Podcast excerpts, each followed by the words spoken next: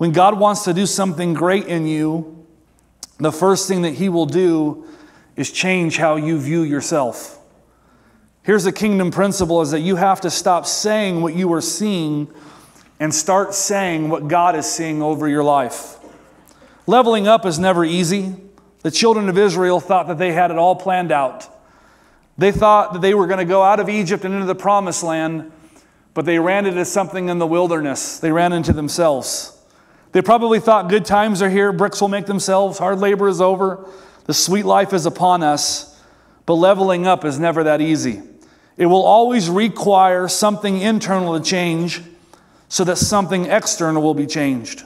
We learned last week that every person will be required in this life to face their wilderness. Even Jesus had his wilderness as experienced in Matthew chapter 4, verses 1. Wildernesses aren't something to be avoided, they help shape perspective and conviction in our life for our purpose. But I believe that perpetual or generational wildernesses should be avoided. We were never meant to be wilderness wanderers, but promised land possessors. If you believe that, say amen. Amen. Bondage taught the children of Israel how to think.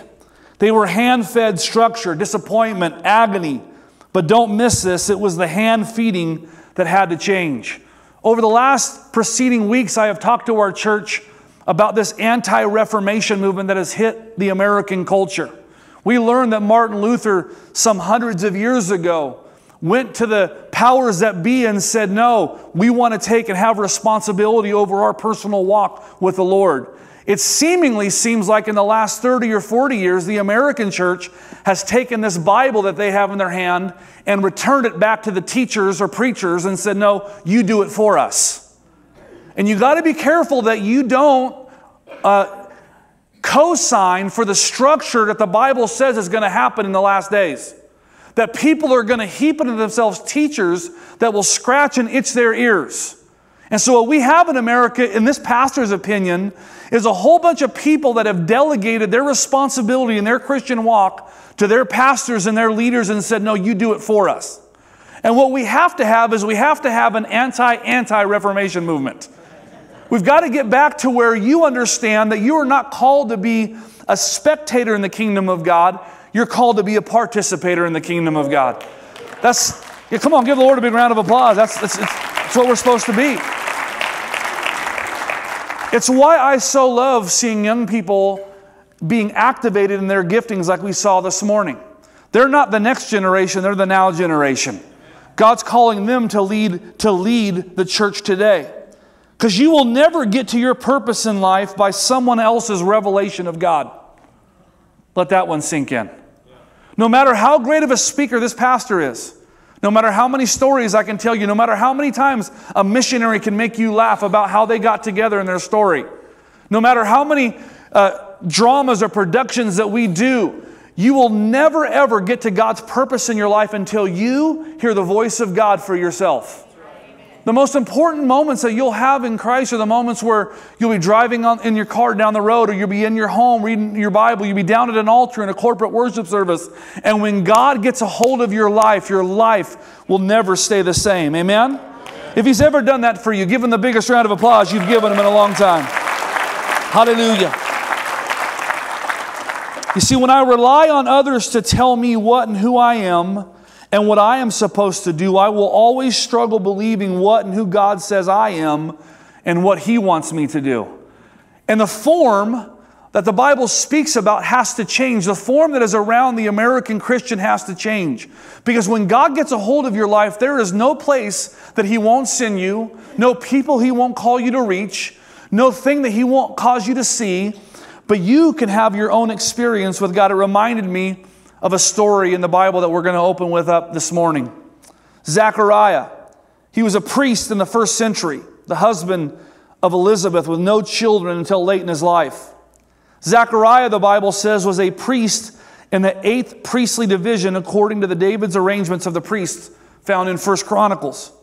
Zechariah in Luke chapter 1 verses 6 was described as righteous and blameless before God. The story goes that he meets the angel of the Lord Gabriel in the temple while filling his priestly duties. He was chosen by lot or by chance And how many know that there's no coincidences or chances in the kingdom of God? You're here this morning. Listen to me. You're here this morning on purpose for a purpose. Amen? Right. He enters the temple. Enters the temple. Anticipation is waiting outside while he is performing his priestly duties. But he was to have an encounter that would change the course of his life in human history. Even those who were described as Luke chapter 1, verses 6, those people that are described as righteous and blameless need to join in God's confession and promises even before you see the signs of breakthrough. I'm going to just lay some groundwork and then I'm going to preach at you, okay? Is that okay? The angel tells Zechariah that his son will be miraculously born to him and his barren wife Elizabeth, both of whom were beyond the age of bearing children. In other words, they were old. Look at your neighbor and say, You're old. I can't believe you guys listen to everything that we say. Isn't that just amazing? There's a viral video going out right now on Facebook where a guy took a lint roller and acted like he was a security guard to go in his office building. And people started lining up thinking that he was security and all he was doing was linting their shoulders. you guys need to learn how to think for yourself, all right? We do have marriage counseling available if you told your wife or your husband that they're old. How can Luke 1 verses 6 description match with a Luke 1:18 response. How can you be righteous and blameless before God yet when the promise comes to you that you've been praying for, don't believe it? What how, how many of that has that happened to in this room? I'll raise my hand. That when it's oftentimes, even though that we are righteous and blameless because of what Christ did, when God's promises get spoken over us, we often respond like Zechariah did in Luke chapter 1. Who, me? I know I've been praying this. Now I'm seeing an angel that's verifying it. And now he's telling me what to call my son. But man, I can't even believe what's being happening happened to me. Zechariah does not speak. Listen to me. God had to literally shut the doubt up in Zechariah. Just, I want you to land right here for a moment. He had to literally make this man mute because he was so conditioned by not receiving a promise that even when he saw an angel sitting in front of him, he couldn't believe it. How many of us in the American church have so believed in the decline of Christianity, the decline of young people leaving the faith, the decline of our families and friends not walking in complete and total victory, which heaven has promised. How many of us have, have walked underneath the bondages of past thinking, and then when God shows up and He begins to declare the promises over you, that the first thing that comes from our mouth is the reason why God can't do it? I started praying this week, Lord, would you shut the doubt up on the inside of me? Because even as a pastor who's who I believe, I want you to know what God sees about this church. You guys are kingdom movers. You, you are going to touch four corners of the world. What God is going to break through this body and through this believer, through these believers, is something that will only be explained by God doing it because it's not going to be us. Supernatural generosity, supernatural life giving mission and purpose is going to be released in this body. As it has happened in the past, the past isn't even going to be a predictor of what He wants to do through this body. And even as I talk about it, that place inside of me that doubts, I need God to shut it up. That's what happened to Zechariah, correct? Zechariah was this man who was righteous and blameless, but the moment that God started talking to him about his future, he spoke his doubts rather than his faith. In that encounter, the angel says, You're going to name your son John. The Bible says in Luke that no one believed the name that was given to their son. Why? Because no one in, listen to me, no one in their past had the name John. I love when, when God starts to do something, people will look at your past and tell you why you can't do it, but God looks to your future and says you can do it. That's a good place to clap right there. Hallelujah. God, I'm too old. God, my family's too, too poor. God, I don't have enough faith. God, I've made a truckload of mistakes. And everybody in your life that agrees with you, you run from when they talk about your past failures being a predictor of what God has for you in the future. Get around you some people that when they look at you, see the greatness of God in you and fan that flame in you. Look to your neighbor right now and say, Get away from me if you're not going to believe in me. Don't be sitting next to me if you're not going to believe in me. Because what you have to start doing again is not repeat what you are seeing in your life, but repeat what God is seeing in your life. Zechariah had this encounter with God about his future, and he didn't even have to wait for his family to disagree. He disagreed with it right, right away. He asks for a writing tablet so he can declare what God said, which was an affirmation of what Elizabeth had already declared and what Gabriel had previously told him to name the child. And the moment that he gets to the end, I know it wasn't the end, but the English version, it's a great story. The end. The moment that he gets to the end and the last name of his last letter of his son's name, his doubt goes away and faith was loosed. So listen to me, it's so important that you start agreeing confessionally with what God is saying over your life. There are places, there are, there are common places that most people struggle in the kingdom. One is that they've got giftings and talents that God wants to use in them. Identifying the purpose that God has for them is oftentimes a struggle or a stronghold in people's lives because why? You use your past to be a predictor of your future. What the cross means in our lives is what was gone yesterday is gone.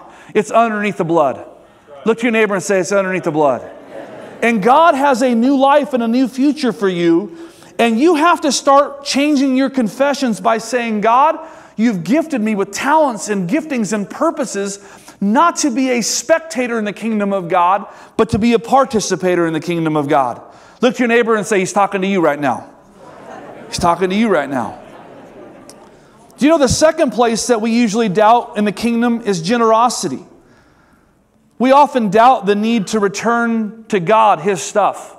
You know, I've been confessing something to you as a pastor that every amount of resource that we need to fulfill God's plan and purpose for our church is already here. We don't, listen to me, supernatural generosity is not when everyone starts tithing. That's the minimum.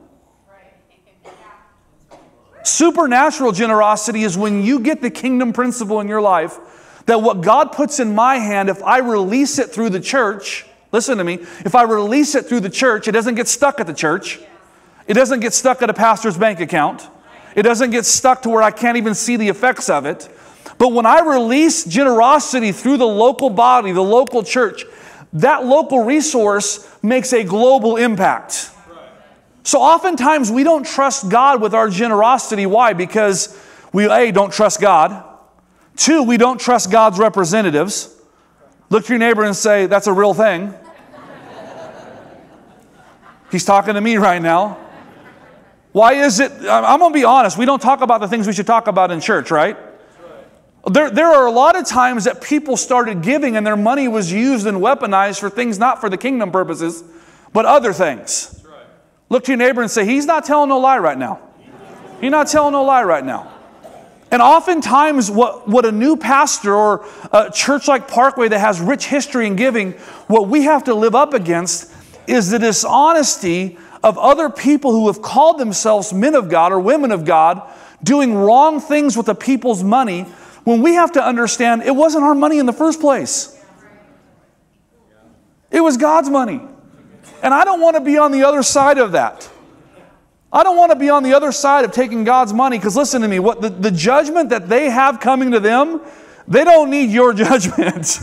they need your prayers.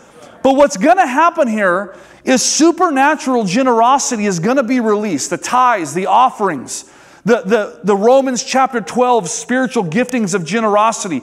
Right now, there's people in this room, in this church, that can give large amounts of checks for the kingdom, but because the church, and I'm not talking about Parkway, but the American church has done so many things wrong. Now, they've done things, things right, but so many things wrong. There is this natural distrust in the body of Christ to release back to God what's His for the preaching of the gospel all over the world. We've got to break down the stronghold over generosity. Look to your neighbor and say, He's preaching. He's preaching right now. Some of you guys are sitting on your wallets right now and it's squeaking right now. the third area we have that people struggle with is God's promises over their life. I believe that one of the greatest lessons that we can learn in the body of Christ is to shut the doubt out and to turn the faith up. The Bible says that when it comes to giving, you can test Him. Try it this morning. Reach to your, check, your neighbor's checkbook and write a check like you've always wanted to write. Like, test it. No, that's not true. Don't do that. Can't listen to everything I say, right? But my prayer has been, Lord, shut me up to those places in my life that have been accustomed to believing the doubt and not the promise. You've always had a perfect plan for my life, and I trust you. Walt Altman said this doubt your doubts before you doubt your beliefs. A preacher once brilliantly, brilliantly pointed out that we cannot doubt something without simultaneously trusting in something else. Eve began to doubt God, more importantly, her relationship with God, and at the same moment, she began to trust the serpent. What you do when you don't trust God's kingdom principles is not that it's not that you don't just trust God, but you're putting your trust somewhere else. So you're trusting something. Like right now in this room, if you are not a giver, a generosity person, if you're not a person that's walking in the full calling that God has for you with the purposes and giftings in your life, it's not that you're not just trusting God, it's that you're trusting the doubt or the negative or the enemy over your life or even self doubt. And that has to stop because it's not that you're not just not trusting God. I like the analogy of the hitchhiker. Doubt is not unbelief, but it's not faith either. It wavers between faith and unbelief, unable to make up its mind what it wants to be.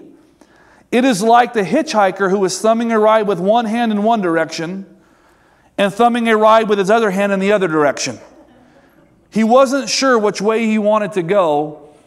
And if that's not a picture of a lot of Christians in the American church, double minded or, or unstable in all of their ways.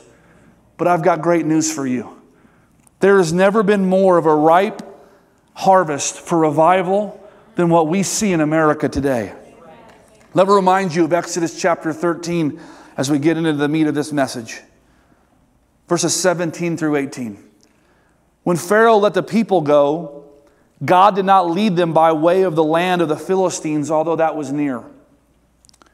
For God said, Lest the people change their minds when they see war and return to Egypt when they see. But God led the people around by the way of the wilderness towards the sea, and the people of Israel went out of the land of Egypt equipped for battle. We learned last week that they had grown accustomed to being told by a man what to think about themselves. I believe they could have saved 40 year wanderings if they would have looked internally to surrender their heart rather than to externally to their idea of a promised land. They thought they were ready to level up, but in the end, God said, You have two choices in front of you. It was either war or it was the wilderness.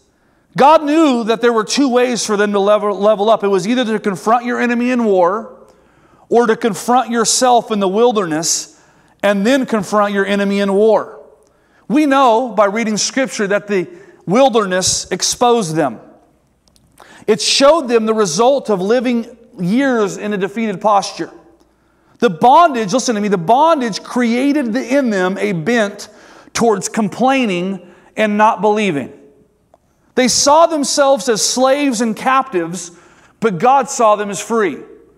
One of my major jobs as your pastor is to not agree with the doubt that has held you captive. If I begin to agree with all the reasons why the kingdom is not going to advance, I am not agreeing with the part of the kingdom that I'm supposed to be living in. If you want to have a conversation of, of why miracles shouldn't happen and why super gener- supernatural generosity shouldn't take place and, and why the church shouldn't advance, there are more reasons to believe that than there is to believe this, but that's not the kingdom that we're a part of. You listen to me all across this room. The pessimist, the optimist, the, the pessimist in the room will tell you all the reasons why it can't happen. The optimist will tell you all the reasons why it can, but not ever, ever looking at the, the, the reasons why or the, the words of wisdom that are needed to walk through that season. But God says that you're not called to be optimistic or even pessimistic. You're called to be people of faith. People of faith means that there are some things that we are going to face in life that when God does it, we can't even explain why it happened. That's the kingdom that we are part of. But I believe the bondage that's been created in the American church over the last 40 or 50 years creates a knee jerk reaction to believe the doubt that's found in themselves and not the faith that's found in God's word. And we've got to change that. We've got to change. Look to your neighbor and say, We've got to change that. We'll agree with the reasons why miracles aren't happening and healings aren't taking place and transformed lives aren't happening. But the moment when someone comes up in faith, we want to correct them as why they're wrong. It's true, isn't it? And it's my job as your pastor to start telling you that we live in a kingdom that is advancing. The Bible says that the gates of hell are not going to prevail against us. That's what it says. And that gives us a picture, not that we're trying to fortify and hold on, it's that the enemy is trying to fortify and hold on. And what we have to do is we get, have to get back to the advancement of the kingdom.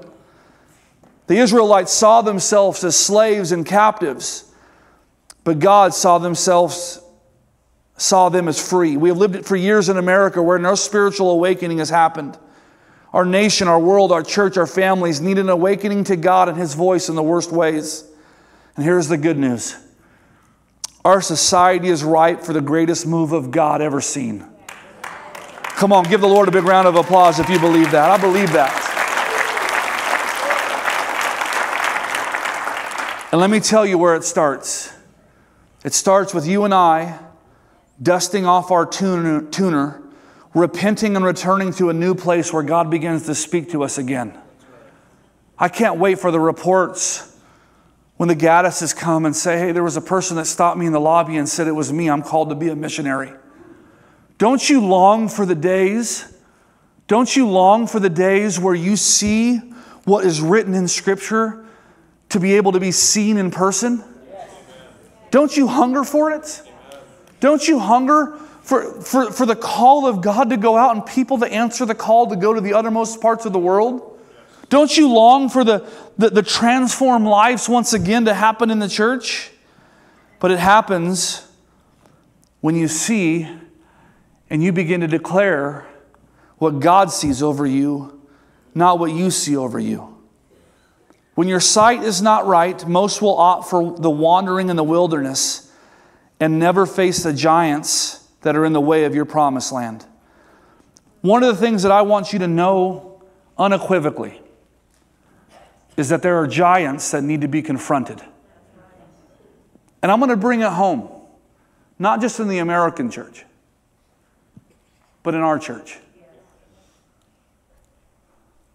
There are places that have been built in structurally in our hearts where we oftentimes will believe the bad report over God's report in me as a pastor. If I'm not careful, I'll begin to be like Aaron and agree with the people. When I'm called to be like Moses and agree with God. There is a structure that is in place that we heap into ourselves teachers that will rather agree with our doubt and unbelief when rather than bring preachers or pastors in front of us that will challenge your unbelief and doubt, that will say the structure has to change. Our faith in the American church and in Parkway has to grow and to expand if we are ever going to see the things that God wants us to see. We're going to have to walk in levels of obedience that we've never walked in. We're going to have to walk in levels of holiness that we've never walked in. We're going to have to return to a place, listen to me, not of legalism. Legalism looks a lot like holiness with a different heart. But there is, there is a level of holiness that we have to walk in again if we're going to see and experience the things that God wants us to see and experience. Doubt has conditioned us, failure has formed us, self has shaped us, but God is about to free us in Jesus' name. That deserves a bigger round of applause than you're giving it right now. Hallelujah. Hallelujah. Our doubt has conditioned us, our failure has formed us, but self has shaped us. But God is about to free us because why? It is always going to be our job to bring the faith and His job to bring the victory. Our, our responsibility is not the outcome. Our responsibility is faith. When, I, when I'm praying for somebody, my responsibility is faith. It's not to doubt. My responsibility when I'm coming up against a person that needs freedom from addiction, it's my responsibility to bring the faith. I am not God. I cannot do the work. But my faith, coupled with the unmovable, unshakable truth found in words God, in the Word of God, that Word of God impacts people's lives. You can't explain it, but man, you can take your pointy finger and point to the one who's caused it in Jesus' name. Amen. See, the wilderness exposes our convictions or our conveniences. There's three things that the wilderness can expose, and I believe it's the three reasons why most of us are wandering in places where we're not seeing God's promises fulfilled over our lives. The first area that you have to be careful of in the wilderness is a place of sin. And I want to be clear I'm not talking about the Americanized version of compromise or distraction. Listen to me, or mistakes. We have watered down so many terms in church today, the Bible calls it sin. It is sin that separates you from God, and that's why we need Jesus. But God is not going to bless unrepentant, unconfessed sin in believers' lives and not deal with those, that sin that's in your life and give you the things that you've been praying for if you're still walking in sin. How is He going to bless your marriage if you're still having battles with pornography? How is He going to bless your marriage if you're having adultery? How, how is He going to bless your life, young person, if you're having sex outside of marriage? There are a lot of people that want the church to whitewash a lot of things in their life and to say it's okay when it's really not okay. And the reason why we walk in wildernesses, perpetual wildernesses in, throughout generations, is because we've never really dealt with the sin that's in our life. We speak in tongues, but we gossip in English.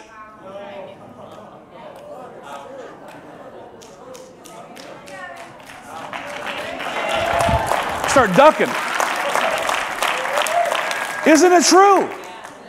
We criticize the, criticize the pastor for getting something wrong. We don't walk in grace where people can grow. We judge the person next to us in the pew and say, they're always going to be that way. That's not, the, that's not the right thing that God has us to do as believers.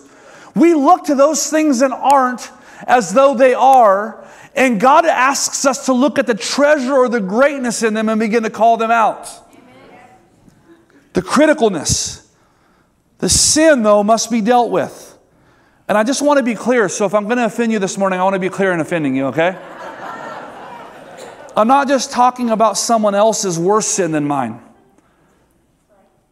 That's what we do in the church. Well, I'm, I'm, I'm, I'm bad, but I'm not as bad as so and so next to me. You should hear what they've done as we get on the gossip prayer lines.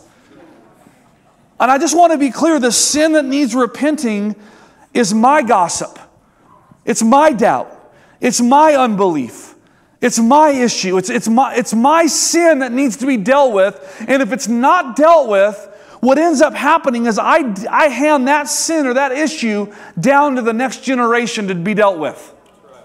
If you want a humbling, if you want a humbling, sobering thought, look at your kids because the same things that you struggle with in sin, if you don't win that victory, they will struggle with.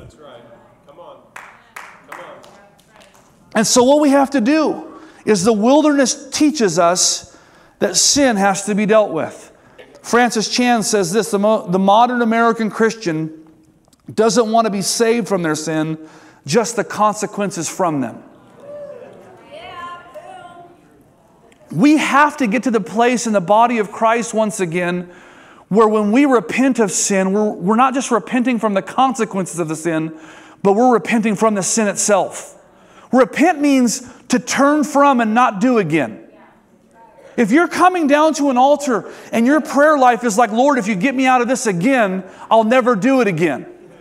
That's not repentance, that's asking God for forgiveness.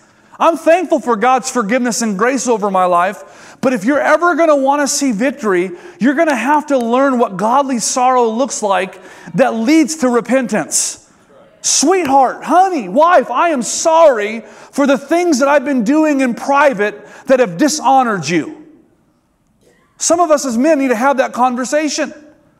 Because why? If, it's, if we keep wandering in sin, we'll be in a perpetual wilderness. The second thing that you have to watch out for in wilderness is self. James chapter 1, verses 7 through 8 says it like this, this That man should not expect to receive what? Anything from the Lord, because why? He is a double minded man, unstable in all of his ways. If you find residence in between faith and doubt, that person should never expect to receive anything from God. I didn't say that. I like one of the, one of the old pastors would say, "Don't shoot the messenger." I didn't write the book. I'm just sharing it with you, right? You cannot expect to receive the promises of God if you've made your house in the middle of faith and doubt. The third thing is sin, self, and the third thing is you need seasons of needed growth.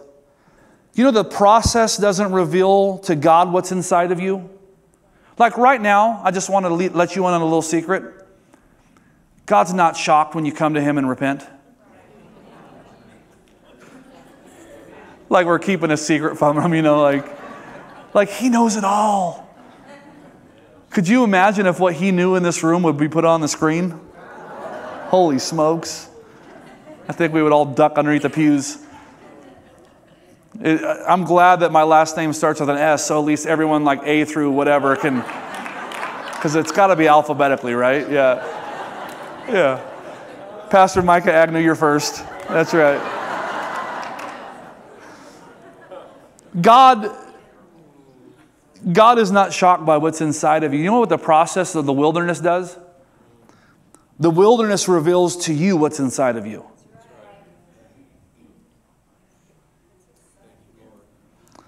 And the reason why he reveals those things inside, listen to me, is not because he's mad or upset. It's oftentimes because you've been praying the prayer of God, I want to be the man or woman of God you've called me to be. And when he begins through life and its process, again, from the prayer of com- commitment to the process, you become the product. That process that God has for you, he begins to reveal things on the inside of you, not because he's a mean God and wants to show you how bad you are it's because He reveals those things to you so that you can submit them to the foot of the cross and you don't have to deal with those things anymore. Hallelujah. If you're going to give Him a big round of applause, give Him a big round of applause. Hallelujah. Brooke, if you can come. In the wilderness, if I submit to God, I win. But also in the war, if I submit to God, they win. If you're in the wilderness this morning, the best bit of advice this pastor can give you is we serve a loving God who's quick to forgive as we repent. He's slow to anger. He's a loving God.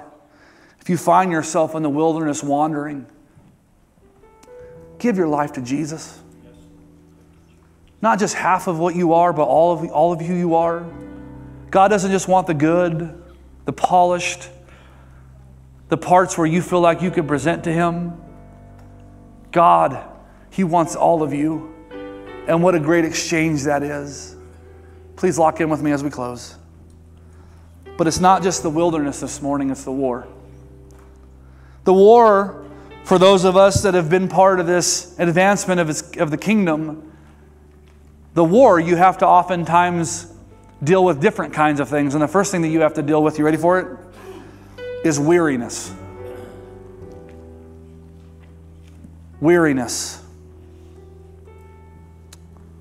The Bible says, Do not grow weary in doing well, for in due season you will reap a harvest if you faint not.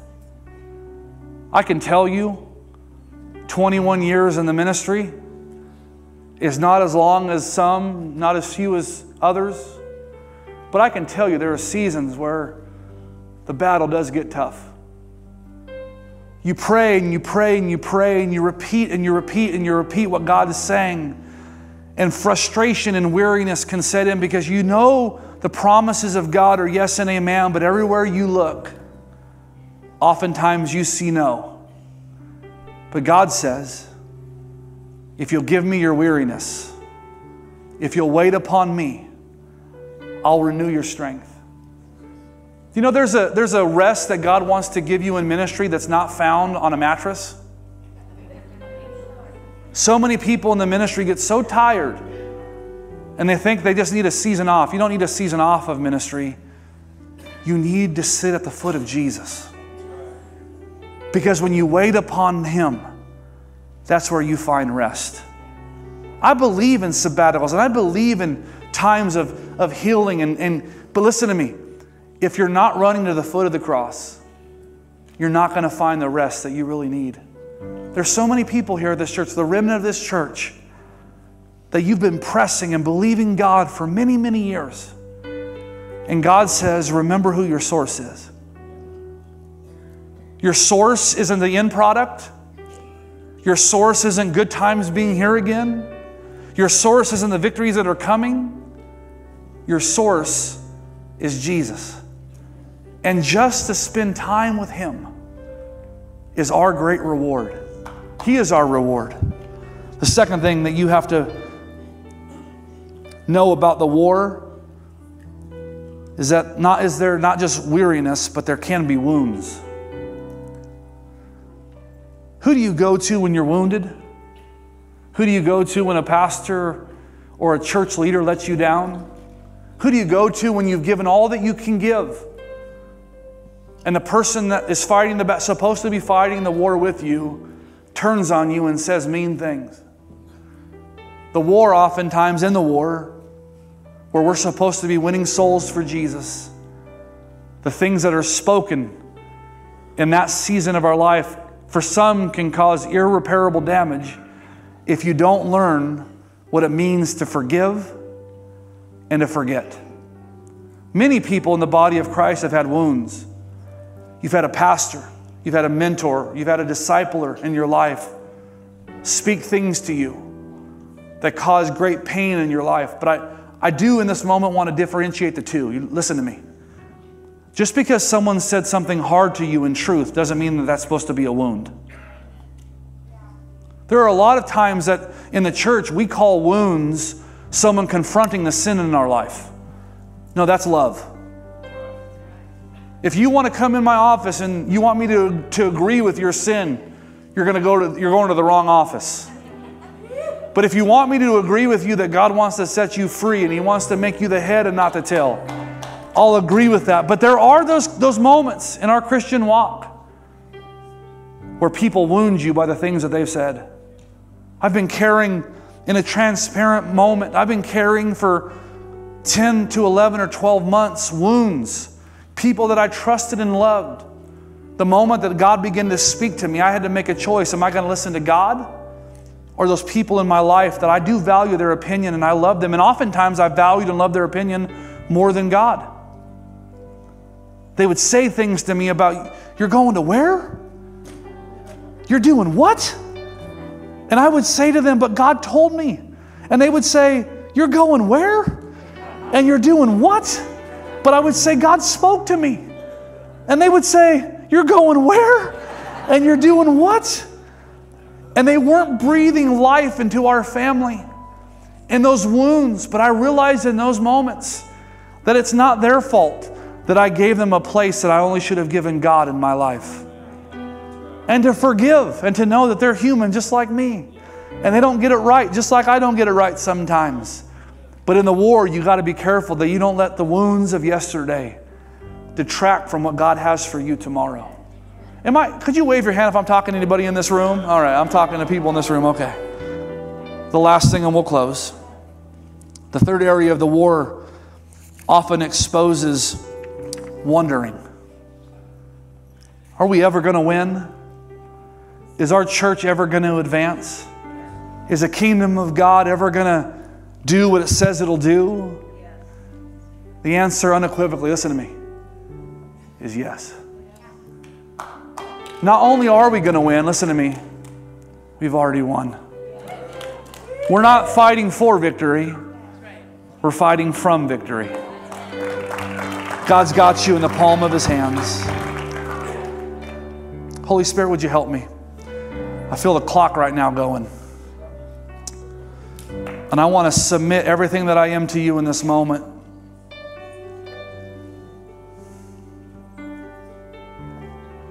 Father, would you speak? God, forgive me as a pastor that wants to put a time limit on you. God, mute that area in my life that's not pleasing to you. In Jesus' name. In war, you got to know your weapons. The Holy Spirit, the person and the work of the Holy Spirit, is the weapon that God has given us in this last days. This person provides comfort and companionship, and the work provided giftings. You know, spiritual gifting and supernatural generosity are two tangible ways the Holy Spirit works through us. Here's the best thing I can tell you about the supernatural working of the Holy Spirit. You ready for it? If you have yet to be baptized in the Holy Spirit with the evidence of speaking in tongues, start seeking it. If you having a hard time believing it's for you, wrestle in the Word of God. The Word of God says that we have a Heavenly Father that doesn't know how to give bad gifts to us, only good gifts. Speaking of the Holy Spirit, I will tell you on the 10th floor of the Oakland Hospital, when I didn't have words to say, when they said my son was never going to walk again, he was going to be an invalid for the rest of his life. I didn't have words to say, but that prayer language would bubble up. People would look at me funny and I didn't care because it was groanings and moanings that could not be understood and explained. Listen, I think the world of people who can go through this life without being baptized in the Holy Spirit because I couldn't.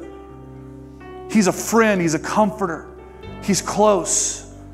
If it's been a long time since you've been intimate with the Holy Spirit, this pastor is going to start nudging you in this direction of being filled with the power of the Holy Spirit and to allow that baptism to fan a flame that you have never felt to discover the great giftings that God has for you. Because why? The person and the work of the Holy Spirit and being baptized in the Holy Spirit, in the end, it's not about you. It's about them. It allows us to be, have power to be witnesses. What an incredible thing it is the work and the person of the Holy Spirit. If you're a young adult here, and you've never been prayed for to be baptized in the Holy Spirit, today's a good day. That thing begins to bubble up on the inside of you. You want to have faith to go run through a mountain? Get baptized with the Holy Spirit and power in Jesus' name. It's a comforter, he's a friend that, man, sticks closer than a brother. The person and work of the Holy Spirit. The second thing is this I believe that supernatural generosity needs to be released in our church. I'm going to be transparent for a few moments. We had a board meeting on Tuesday. I don't believe that we're supposed to stop the advancement of the kingdom. But sometimes when you look on paper, you go, well, maybe we should slow down a little bit. God says, no, why don't you go to the people and say, if you haven't been giving faithfully, if you haven't practiced supernatural generosity, kingdom advancement can happen not one day, but today. If you will release what God has put in your hands to release. This pastor, needs you to begin to exercise that faith gift of spiritual, supernatural generosity. And every time that offering bucket gets passed, it's not going to be empty. And every time you get a paycheck that God's gifted you to give, to get, you give. And I will promise you this you will see blessings that you've never seen before. Listen to me, blessings might not be monetarily, but when you walk in obedience, the kingdom of God begins to be released in your life in new ways joy and peace and happiness. If you're with me this morning, why don't you give Jesus one big round of applause? Amen? Hallelujah. Hallelujah. Recognize the hour is late. If you've got to be dismissed when we start worshiping, we love you. There's no condemnation. But I believe that there's a moment at the end of this service where we're going to come forward at an altar. If you want to be prayed for to be filled with the baptism of the Holy Spirit, We've got prayer warriors that can come pray. If you want more of God this morning, I want you to know these altars are open. But before you head out that direction, would you stand up? Brooke, would you lead us in one chorus together as a big family? And then if you want more, I want to meet you down here at the altar. We want to pray with you.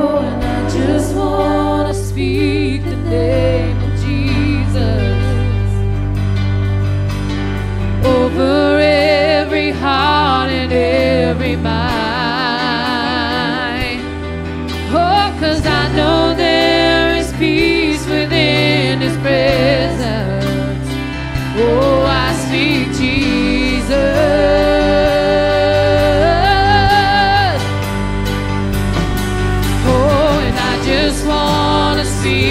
name of Jesus till every dark addiction starts to break.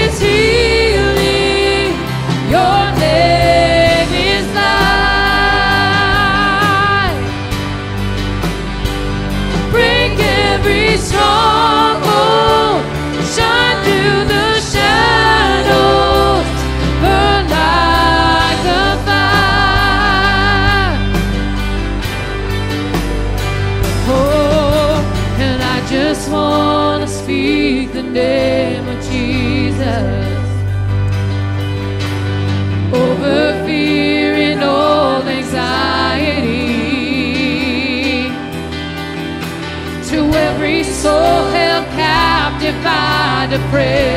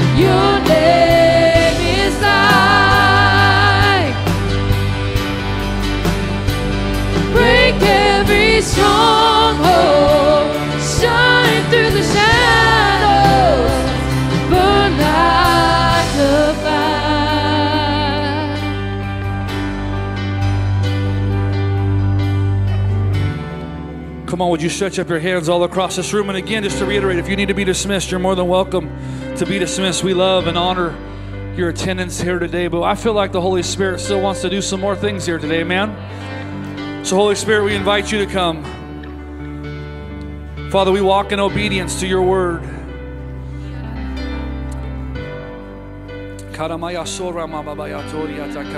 Father, we stir the gifts up.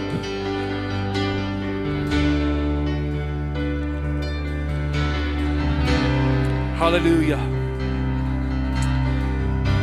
Hallelujah. Father, let faith begin to arise in this house.